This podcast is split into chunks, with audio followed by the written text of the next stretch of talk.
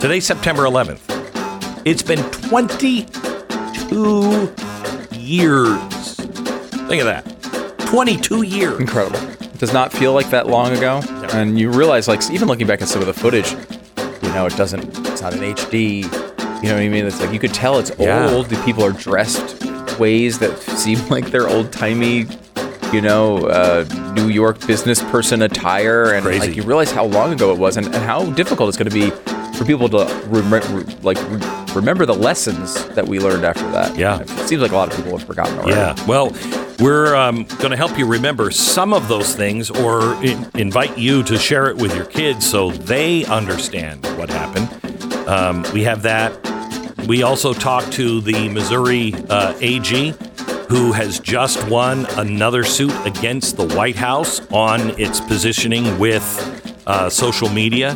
Also, speaking of AGs, we also will tell you about the amazing impeachment trial. It sounds more like a kangaroo court here in Texas to impeach the attorney general. It makes no sense. You need to be aware of it. If this is happening in Texas, God only knows what's happening in your state. All this and more on today's podcast brought to you by Relief Factor. Uh, I have uh, Bob Bibbertson uh, with us now, and Bob, you are suffering from pain in uh, in what what part of your Uh, gluteus, in your gluteus minimus.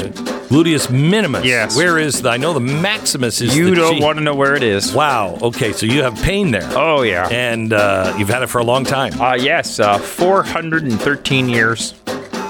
Well, so you're an older. J- I am older, That's uh, relatively, but I'm young at heart. right. Okay. Mm-hmm. So have you tried getting? You've tried everything. I've tried everything except Relief Factor, and the reason for that is I heard Glenn Beck speaking about Relief Factor, so I immediately dismissed it. I don't.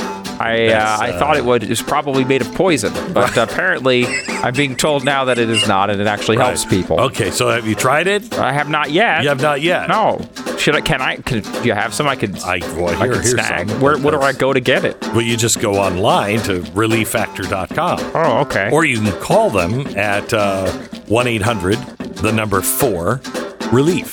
do I have to type in the, the letters that spell the number? T H E N U M B E R? No, N just- U M B E R. It's relieffactor.com. Feel the difference.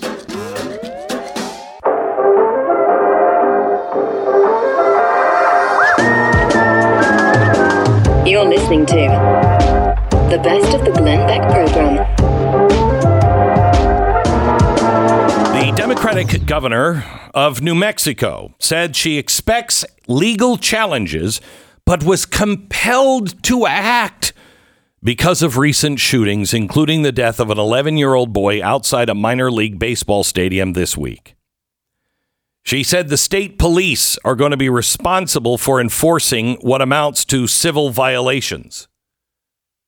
I urge the state police in New Mexico and every state police officer, every local police officer, every sheriff, please reread your oath, read the Constitution and the Bill of Rights, and also read Ordinary Men. Please. So the state police are going to do it because I can't believe this. This is great. The Albuquerque police chief, Harold Medina, said, I'm not enforcing this. And uh, what is it? Bernalillo, uh, Bernalillo County Sheriff John Allen said, I'm uneasy about it because it raises too many questions about constitutional rights. You're uneasy about it. I may want to do things. Me as a human, I may want to do things, but there are certain things that God granted all people that I am sworn to never violate. Stop being so mamby pamby wussy. Step to the plate.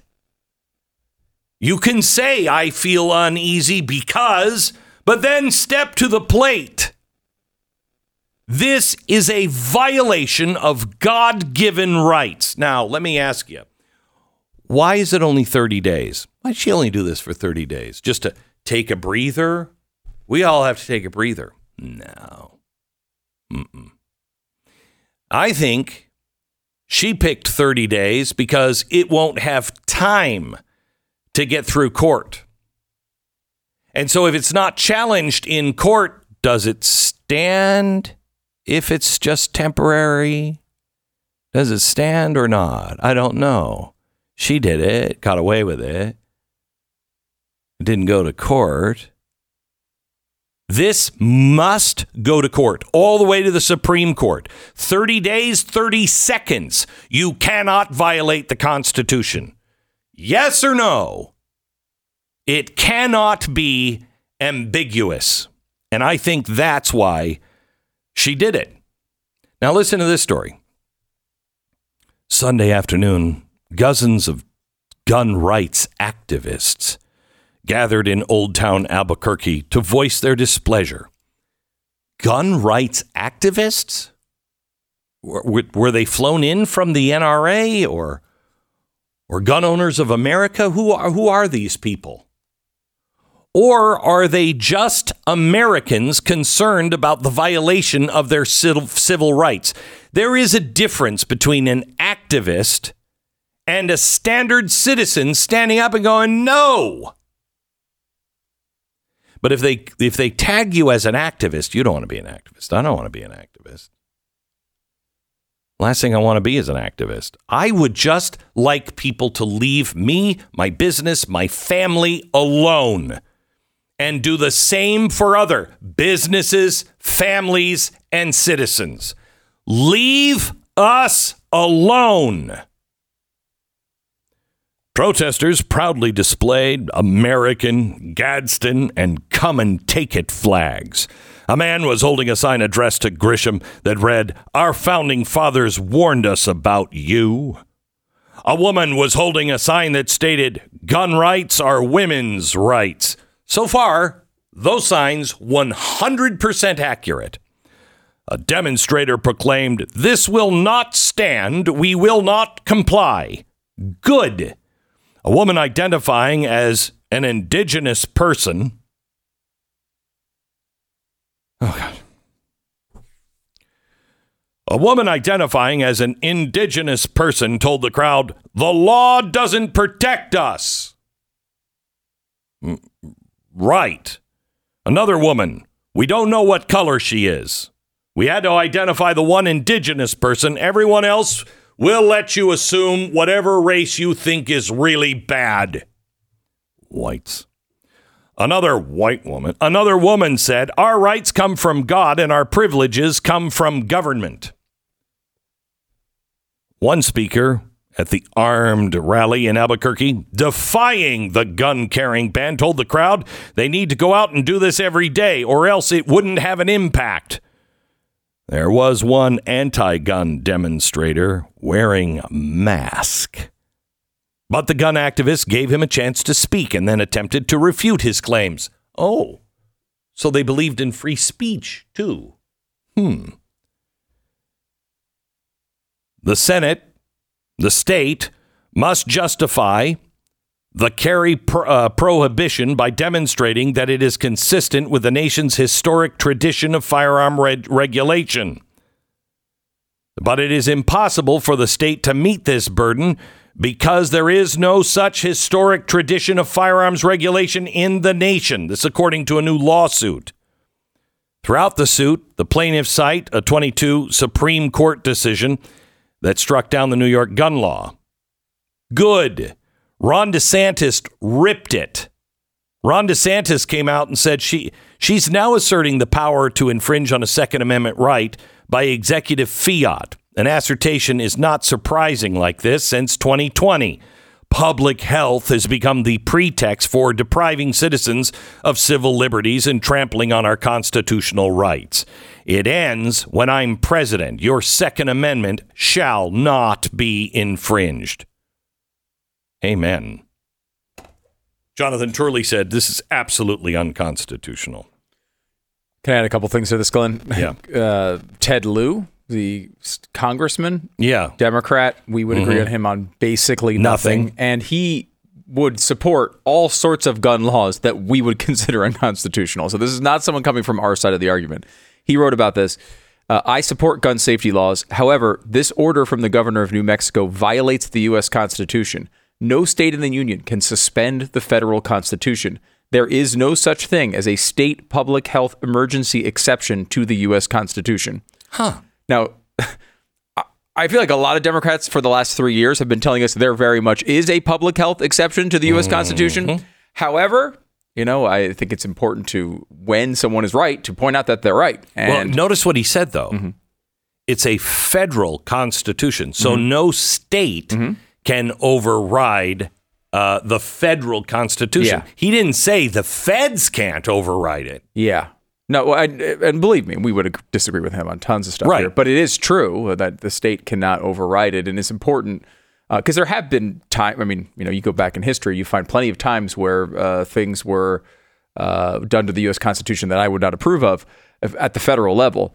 Uh, but the state certainly can't do it. Uh, So wait a minute. So so I don't understand this problem. Are you saying Mm-hmm. that if there's a federal law, let's say on mm, I don't know marijuana, or um, gee, let me think of another one, uh, immigration status, that it causes a problem Mm. when the state or the cities disagree with the feds and just go their own way? Yeah, you can't do that. Huh. You can't do that. Huh. And this is a, an uh, an increasing tactic done by the left. You mentioned one tactic that they've attempted, which is this idea of passing these crazy laws they know are unconstitutional, but passing them for short periods of time. The, the exact ruling that came out from New York, what was it last year? Was that was a situation where this occurred? They passed a gun law. They knew. I mean, they had to have known it was unconstitutional. It was blatantly unconstitutional. And what they tried to do when they realized it got taken up to the court, they tried to fight it on all the lower levels to try to say, "Oh, well, you know, th- for this reason it shouldn't, you know, shouldn't go to court." And they tried to win all those early uh, rulings. They didn't. They lost them all. And once they lost them all, they basically nullified their own law. They withdrew the law, hoping that the court would say, "Well, the law doesn't exist anymore, so we can't rule on it." And the court, to their credit, said, "No, that's not going to work. We're going to talk about this anyway, even though you, it's now supposedly moot because you ran away from the courts. You tried it's to evade the courts." moot. It's only moot if you can stop the court from ruling on it. Mm-hmm. Then you can try it again. Yep. And again and again and again. So that is what she's trying to do here, I, I, believe. I am telling you, we are, and I've said this now for four years or so. We're one emergency away. We're one emergency away. All that has to happen, and it's got to be a major one, but we are a September 11th away from all of this going away. And what they're trying to do now is just manufacture those September 11ths out of things like gun eh, violence problems or climate Uh, the change the, issues. the or- attack on the Capitol, which every American was against. You know, look at this George Floyd, every American was against what happened. Every American. I don't know anyone who said, Yeah. oh, no, he was right. The cop was right. No, uh uh I don't know a single one. And they used that to divide us, even though there was no division. None. None whatsoever. They they not only manufacture things, but then when we're all in alignment, they still manufacture the division. And uh, going back to January 6th here, Glenn, let me ask you this question, and I mean this sincerely. What's the real insurrection? Is it a bunch of idiots in horn hats ransacking the Capitol? Or is it our a governor of a state overturning the Second Amendment by herself? Is it the federal government saying, you know what? Uh, $500 billion of student loans, kapoof, they're just gone forever. Is it uh, the eviction moratorium that they just implemented?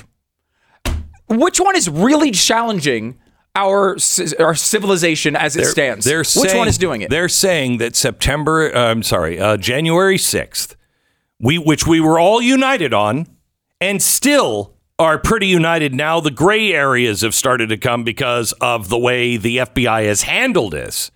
But none of us are against the people who are breaking the glass and the windows and tearing everything up and came in hoods and helmets and everything else. We're none of us are against. Uh, none of us are for that. But what they've done since then, they say that that group was trying to overthrow the Constitution. No, Stu is exactly right. It's what the courts and the FBI have done. Now they are causing the constitutional crisis. They are the ones. That's why, you know, people are like, we should secede. No, we shouldn't. No, we shouldn't. I stand by our founding documents as written. We haven't used them in about 100 years, so don't tell me they failed. We haven't used them. And beyond not using them, now we are in violation of them almost every single day. And it's not me. I'm not anti government. I am anti unconstitutional government. I'm fine when the government's playing, um, you know, in the rules. Long as they're playing by the rules, I'm perfectly fine. They're not playing by the rules, gang. Well, that's why we've got to not play by the rules. No, that makes us them. How about we try that old dusty document that no one has tried? Tell me what you want. Tell me what kind of country you want. Now, if you want a fascistic, you want one read, led by a strong leader, then you're going to have to go away from the Constitution. I want people to be free to be left alone. To their, for there is rule of law that we judge every man. Justice is blind. I, I want that one, and we already have the formula for that. I want that pulled off the shelf and actually applied. This is the best of the Glenn Beck program. It is September 11th. 2023. 22 years ago, I wrote a, an essay called The Greatest American Generation. I reread it this weekend and wondered how much of that is still true. How much of that do I still believe? How much has changed? Here's what I wrote I've always believed that the greatest American generation is the one that is living in the here and the now. The question is not if this is the greatest American generation. The question is, will we wake up and become it? I remember staying at my grandparents' house in the summer when I was small. And every morning, before, before there was even light, my grandmother would open up the attic door from downstairs, these wooden steps, and she'd say, Kids, it's time to wake up. My sisters usually bounded out of bed, but I was usually the one that it took her a few times before I'd lumber out of bed and cross the cold, squeaky wooden floor. But eventually I would, mainly because I could smell breakfast from the attic. My grandfather was always outside. He was already there. I think he had been there since probably four o'clock in the morning feeding the chickens. They were hardworking, good, and decent people. Growing up seemed to me that they were, were from not only a different time, but also a different place. But they weren't. The spirit of our parents and our grandparents isn't from some foreign place. It hasn't died out. We've just not attended to it. It's a flame that flickers in all of us, and it is there ready to blaze again to life when we're ready to face the challenges that now lie at our feet. It's what sets us apart it's what built this country. The average person did not cross the Rocky Mountains. I would have never done it. I don't know what that says about me, but I would have looked at those mountains. I would have looked honestly at the Missouri River and said, nope, not crossing that. No bridge. Build a bridge. I'll be back. The Rocky Mountains, not a shot. But people did it. This is what sets us apart. It's what built us. It's why our borders still teem with the poor and the tired and those yearning to be breathe free. I don't know about the people crossing our border now. But those immigrants that came to our shores, across our border, crossing an ocean, most likely they were your relatives. They were my relatives coming here in the 18 and the 1900s. They were searching for a better way of life. The flame that Lady Liberty holds is the, hmm, we deem it the American spirit, and it is supposed to burn inside all of us, no matter what our race, our gender, our religious background but it actually was originally built as a reminder to the people of Europe of the freedoms that allowed America to capture the creativity of human spirit. The flame that she holds is called imprisoned lightning. And it's a salute to the invention of the light bulb, perhaps the greatest invention of all time. It turned darkness into light something that before Edison was truly in the realm of God. But now, so much of what we have and experience today, it's it's just expected. It's normal. It's humdrum. But it isn't.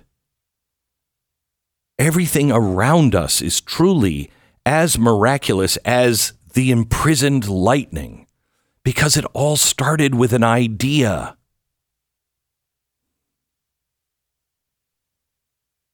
The world is watching us. It's not new, it always has been watching us. Since the dawn of man, people dreamt of a better life, dreamt of a better way, dreamt of being free. They looked for Camelot where a king wouldn't slaughter them and take everything they can. But Camelot was a dream. It was the iron fist of the king and all those he found favor with, who lorded, lorded their station above us and crushed the dream of bettering oneself and owning a just a small patch of land that was theirs, that I could follow my heart and my passions.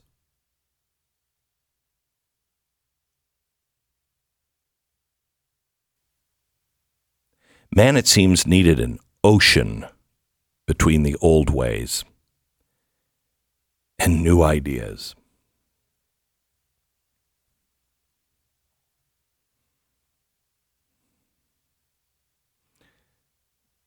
That ocean is as small as a a backyard pond now. And there is no other place to go. It was Americans that finally found a way to build a better tomorrow for the individual. No promises, just an honest effort. Out of all that we have built, the powerful machines, the computers, the weapons of mass destruction, the hardware and the software that we spend millions on every year to protect and keep our plans secret our biggest secret seems to be the one that the world wants most of all is not a secret.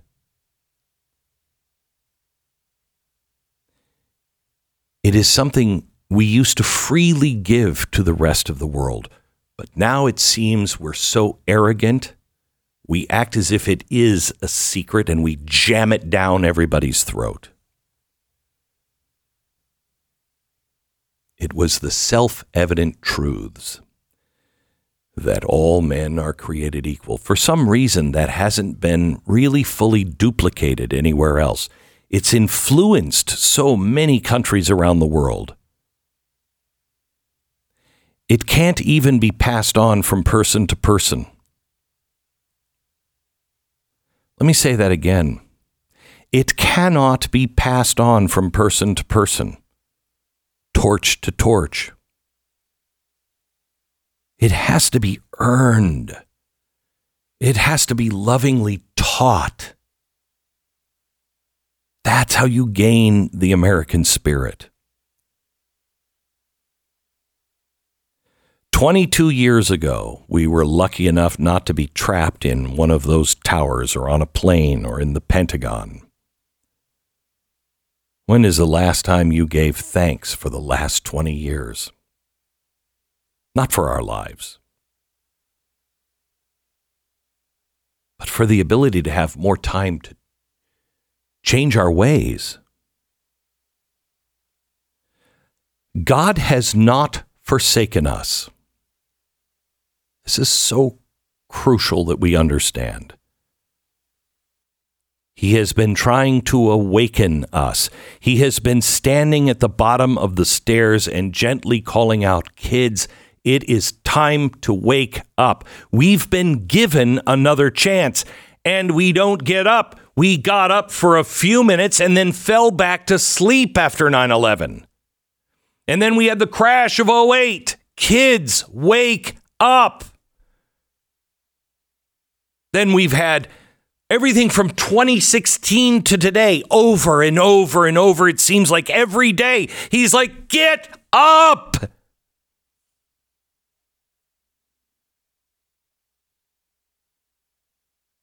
When and what will it take for us to actually get up and begin a new day?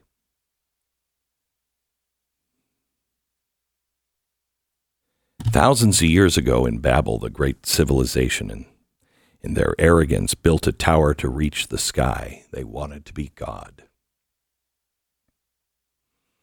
It didn't just crumble. God destroyed it, not out of anger, but out of love.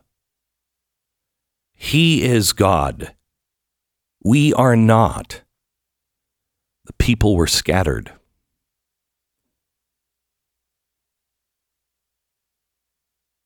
Our symbols of power and wealth crumbled before our eyes on that Tuesday 20 plus years ago. But what did we do? We built a bigger tower. We sought vengeance, justice, and then I don't know what happened to us. I wrote at the time Americans aren't ever going to scatter. Let the world recognize through our actions today that those firefighters in New York are not the exception, they are the rule. Because Americans don't run from burning buildings, we run into them. Is that still true?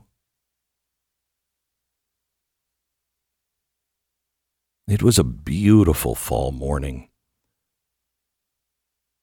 right on the edge of the land created through divine providence.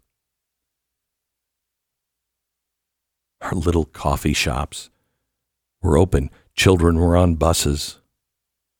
People were in the subway. People were in the streets. Some were just standing on the sidewalk, soaking up that sun. People were easing into another typical workday when America's greatest generation heard the voice Kids, it's time to wake up.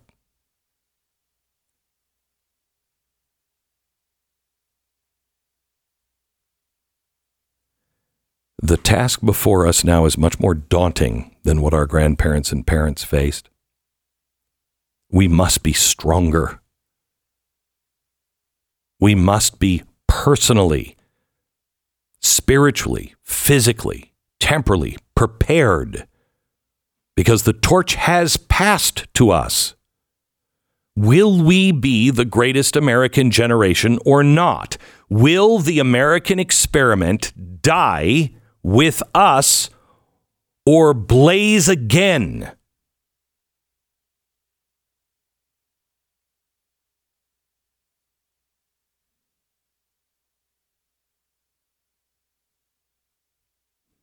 More in a minute.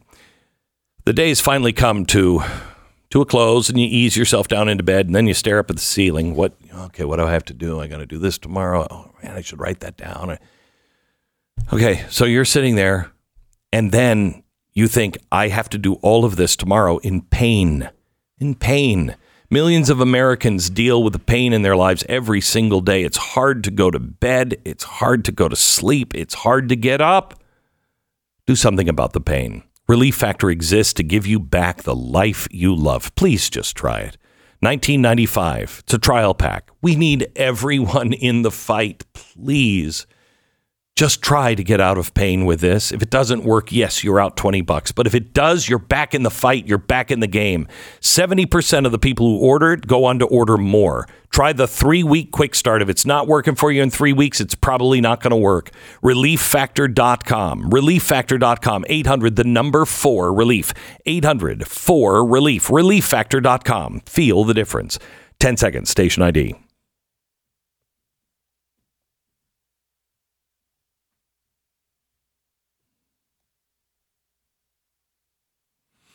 I remember in the days after September 11th, the feeling in the country was, I want something to do. I, what do I do? What do I do? And the president said, Go shopping. Your patriotic duty was to go shopping. I was so offended by that. I remember in the time of World War II, my grandparents and my mom, my dad, would go out and they'd gather scrap metal from the neighborhood. Ours was to go shopping?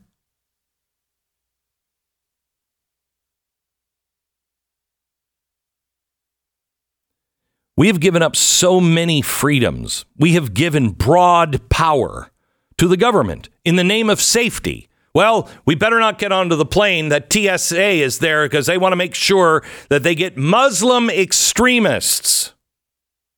When's the last time you heard that? Now you may be the extremist. Drones are flying over our cities. The Department of Agriculture has its own SWAT team. The President of the United States is about to forgive all student loans, putting himself knowingly above Congress for the first time, we're threatening to put a former president in prison along with his attorneys for questioning election results. Something that was done every election by the same people who questioned every election they lost since 2020. They're now screaming, lock him up for doing what Al Gore's attorneys did legally in 2000. It is legal. When was the last time you ever saw a defendant's attorneys go to jail? I don't know if I've ever seen that. You can now scoop Americans right off the street without a warrant or trial. We know they eavesdrop on every keystroke or every utterance. Let's not forget that in Utah, the NSA has a storage facility for data holding all of their phone calls, emails, and electronic surveillance that is five times the size of the Capitol complex in Washington, D.C. Five times. How did we get here? Because we bought into the lie that our patriotic duty is to go shopping, to do something fun. It's not. Our patriotic duty requires work. It requires us to be informed. I never learned history. I never learned the Bill of Rights or the Constitution, or I never learned whatever in school. Great, neither did I. So what's our excuse now? We cannot have a country if we don't understand our Bill of Rights. What the hell are you fighting for? I'm for fighting for America and the American way of life. What is that? What creates that? The Constitution, the rule of law, the Bill of Rights. That's what creates it. What are we trying to create? The mission statement in the Declaration of Independence. Why did we break away from a country that we loved at the time in many ways? It's in the Declaration of Independence. Is there any relevance to that? Yes, most of it is being done now by our own government in spite of the Constitution.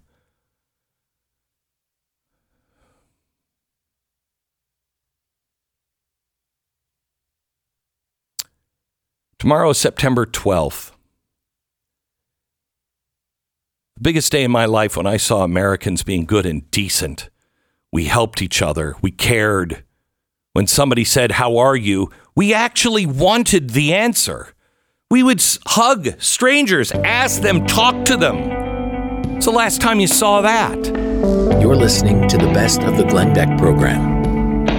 It is September 11th, 2023. 22 years ago, America changed forever. Uh, and I don't think our children can even begin to understand how different of a country we were before uh, September 11th. We've just completely changed. Um, and some real reflection uh, should be done by all of us on what we've done since since then. But I want to today take you back to September 11th. And Dave Isay from StoryCorps, he is with us now. Hi, Dave. Glenn, hi. How you doing? Very good. You know, I uh, I am proud that we're friends.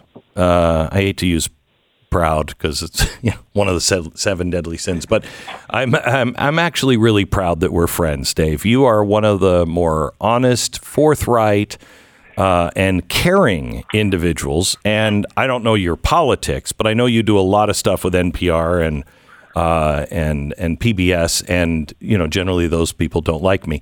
Um, but uh, you've always been you've always looked for a way to come together as we did on 9/11 and 9/12 uh, so many years ago.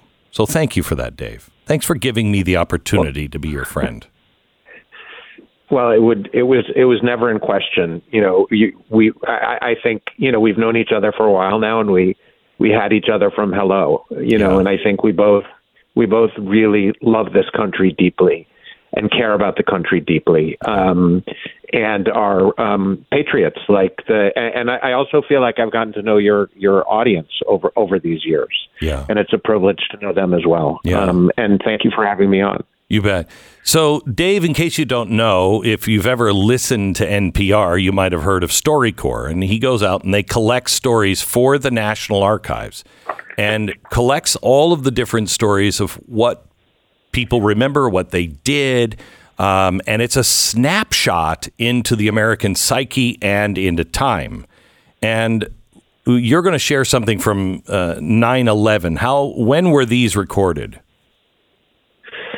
So these, yeah, um, so we're we've been around for about about 20 years, and and yeah, I think it's a snapshot in time. I, I also think it's kind of collecting the wisdom of humanity. Yeah. And you know the way StoryCorps works is it's two people who come to a booth. We've had about 700,000 people do this. So you come with your grandmother or your mom, and you honor her by looking in her eye and ask her about her life. Um, mm. And we sometimes do uh, big collections of stories when when it's important, like post 9/11 vets and their families. The first um, initiative we call those initiatives that we did was with 9/11 families, wow. and everyone who lost a loved one on September 11th comes to StoryCorps to leave a record of their lives. And and while StoryCorps is usually two people, um, with 9/11 sometimes people come.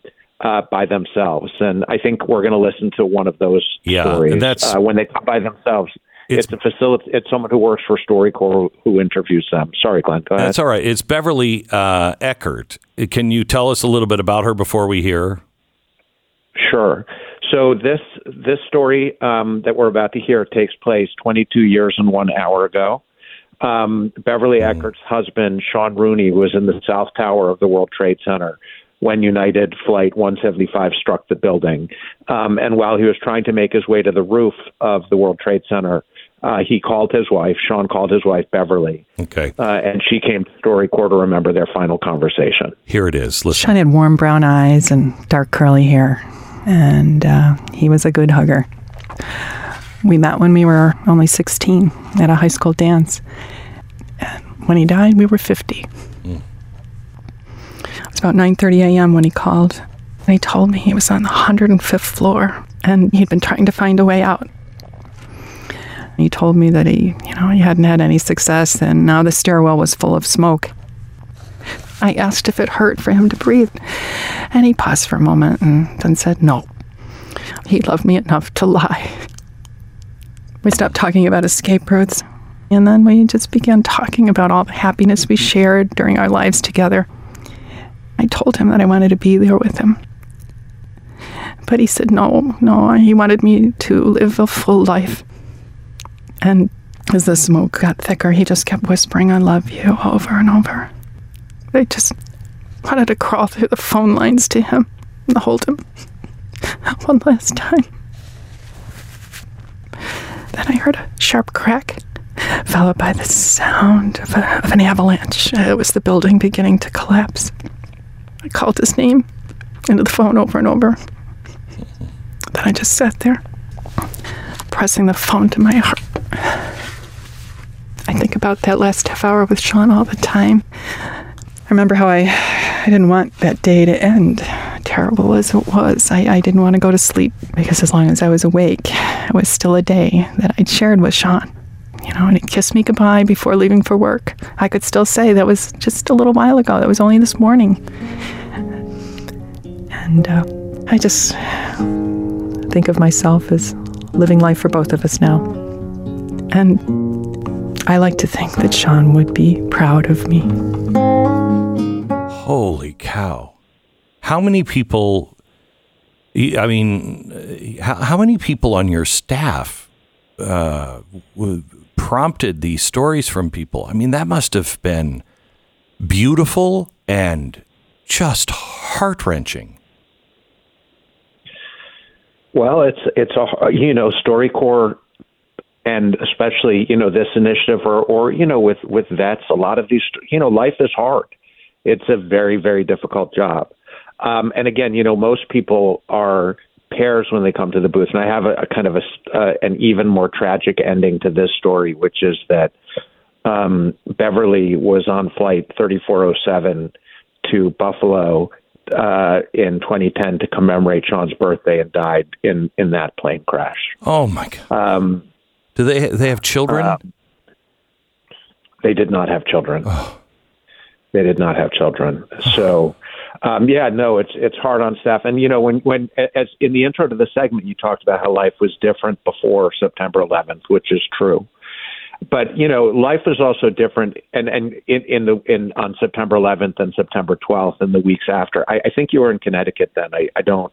I was in Tampa. I was in Tampa, Florida. Yeah. You were in Tampa. Yeah, okay. yeah.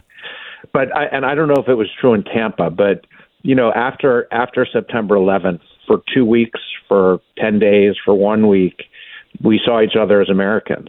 Oh no, I think we. We knew we belonged No, to one another. Yeah, I th- I think You we know, we saw each other as our- we loved- people. We, as Yeah. humans, as brothers and sisters. It was, you know, n- we loved strangers. We loved our neighbors. Yeah.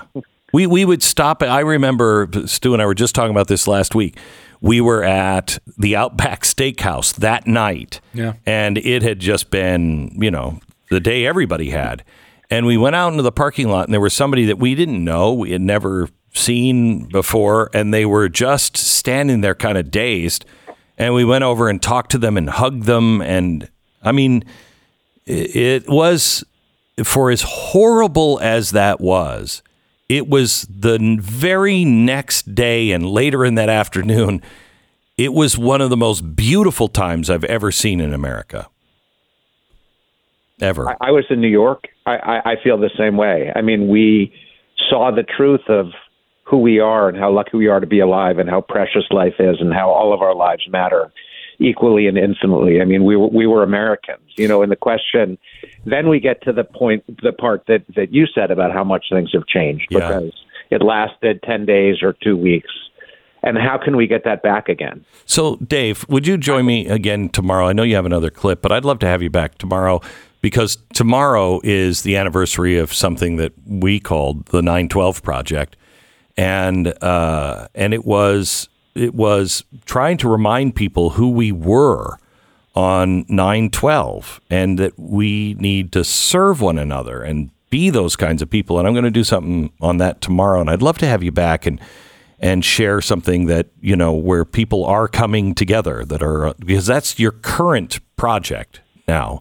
At least with with, Yeah. with this audience, is you're trying to uh, to show people in different audiences how how people can come together and they can live side by side that we're not all that different doesn't mean that there isn't evil out there and there isn't things we stand up for but uh, that we're people we're still brothers and sisters Exactly. And most people, you know, there are there is evil out there, but I mean, you know this, Glenn. I mean, mo- most people are good. i know No matter what their politics are, most people are good, and we've forgotten that. I'd be honored to come back on tomorrow. Okay. All right. I think I'm on a plane, but but Oh. hopefully, hopefully, um, let's let's let's let's see what time I'm flying. Yeah, if And, not, we'll um, just- try my best to come on. Yeah, if not, we'll just just make sure we have some some additional things that we can show that you know what what people are doing now uh, to try Yeah. to honor uh, who we really are. Dave, thank you so much for everything you do. If if you would like to be involved uh, in uh, StoryCorps, all you have to do is uh, is write to StoryCorps. Um, Dave, what is the exact address where you want people to go if they want to if they want to share? Dave, are you there? Glad- sorry, I. Yes, I was just. Uh, pu- your producer had me on the line. Your Oh, sorry. question was. Um, where do people go to uh, if they want to share, if they want to be involved in what you do? So we- we'll talk tomorrow about one small step, was our, which is our effort to bring the country um, together, one story at a time. Strangers talking to each other across the political divides, and the Glenn Beck audience is the number one driver of this project on the conservative side. So So, um, we want everybody, everybody, um, especially in our in the towns we're in, Wichita, Fresno, Fresno, and Richmond, and in 48 hours we're opening up in a town in Georgia, which I, I can't announce yet, but Okay. go to takeonesmallstep.org, takeonesmallstep.org, and sign up to be a part of this work. And Okay. we'll talk tomorrow, Glenn. Thank you so much, Dave. God bless. The standoff at the border is heating up between Texas Governor Greg Abbott and the federal government. Politicians will never let a crisis go to waste. We have been invaded. The crisis is being used by Republicans as a photo op, by the Democrats to expand their voting base. More than 85% of everybody reaching the border is coming in. That's the definition of an open border. Just down the road, you can get in no problem, no Humvees, no armed guards. What people don't realize is there's a way around everything.